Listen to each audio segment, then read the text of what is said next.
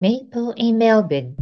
こんにちは、メイプルです。この番組はオーストラリア・メルボルン在住のメイプルが見たり、体験したり、感じたことをゆるりと配信する番組です。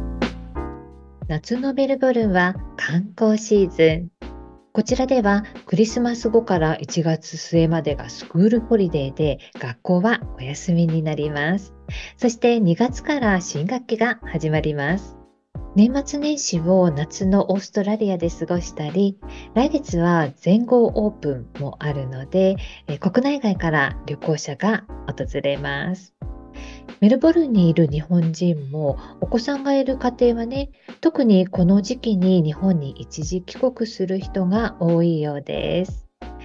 飛行機代もハイシーズンで高いんですけれどもやはりねスクールホリデーの長いお休みがあるということとあと日本でね過ごす年末年始っていうのは日本人にとってはしっくりくるんですよね。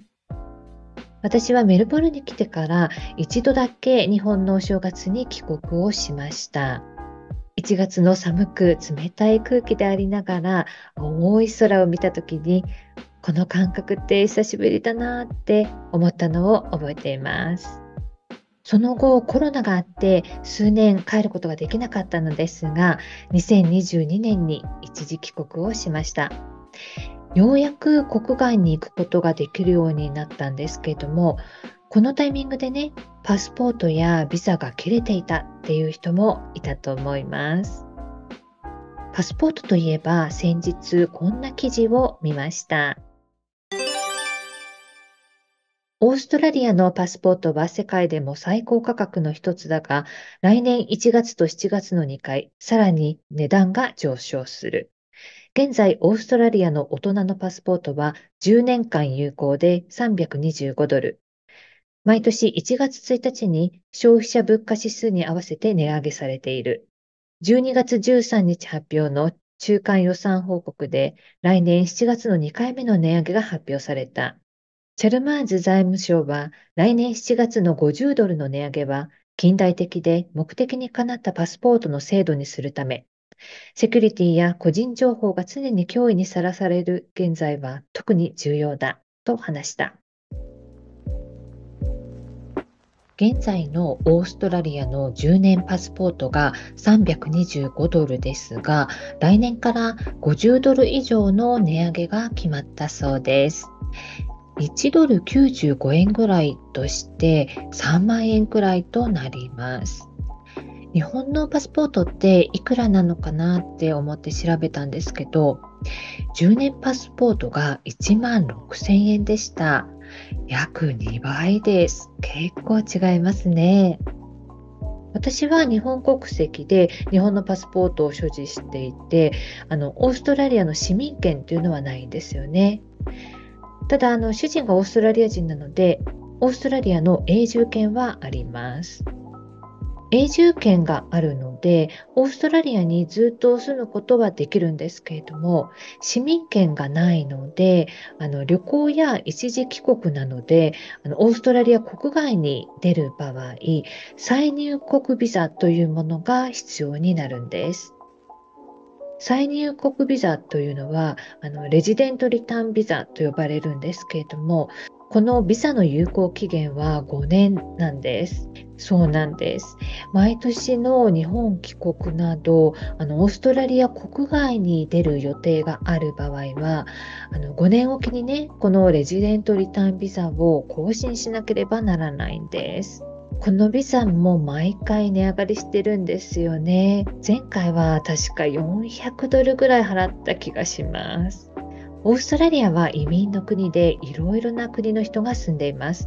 私のようにこのレジデントリターンビザが必要な人もたくさんいるはずなので、ものすごい金額が国に入りますよね。でも移民のための無料のプログラムというのもたくさんあって私もオーストラリアに来たばかりの頃無料で英会話学校に通ったりしましたその英会話学校に通っていた時のクラスメイトには難民ビザの人も結構多くいました。難民というのは紛争や人権侵害などから自分の命を守るためにやむを得ず母国を追われて逃げざるを得ない人たちのことです。英語がままならない同士の会話ではあったんですけどもその時にね日本に住んでいたら経験しないようなことを彼らは自分の国で経験しているというそんな話を聞きましたオーストラリアに来たばかりの人に英語を教えたりスキルを教えることで早く仕事ができるようになり税金を払うようになるそうした考えのもとこういった移民のための無料プログラムがあるのだと思います。それとは逆に大学などはオーストラリア人の方がインターナショナルスチューデントよりも学費が安いんです。海外からオーストラリアの大学で学びたい学生たちは莫大なお金がかかるそうです。メルボルンにも大学がいくつかあるんですけれども、国外からの生徒もたくさんいます。物価高のメルボルンでは、海外からの学生たちの貧困などを取り扱ったニュースも見たことがあります。それでも学びたい学生は頑張って学業を収めているんですから立派ですね。日本は島国で住んでいる人は日本人、そして話す言葉は日本語だけ。こういった国って世界では珍しいんだと聞いたことがあります。これからの日本は移民も視野に入れていくのかなって思うんですけれども日本人だからこそのものの考え方や捉え方がきめ細かいサービスや質の良い製品を作り出す職人などを生み出してきたって感じているので、まあ、移民をね受け入れることによりそういった部分が薄まってしまうと良くないなっていうのもちょっと私は思います。でも、オーストラリアに来てから、マニュアル通りのサービスよりも、何それって思わされつつも、まあ、個性が見える対応が面白かったり、まあ、逆にね、臨機応変の対応にありがたいって思ったり。日本に比べてスムーズでないことの方が多いんですけれども、まあ、いっかってね、細かいことにあまり気にしないっていうことも、時には良いのかななんて思うようになりました。日本のパスポートは世界でも最強と言われています。それはビザなしで渡航可能な国がとても多いからです。海外旅行や短期留学などに行くことは日本を外から見る機会になるのでとても良いと思います。時間や予算に余裕があればぜひ興味のある国へ行ってみてほしいなって思います。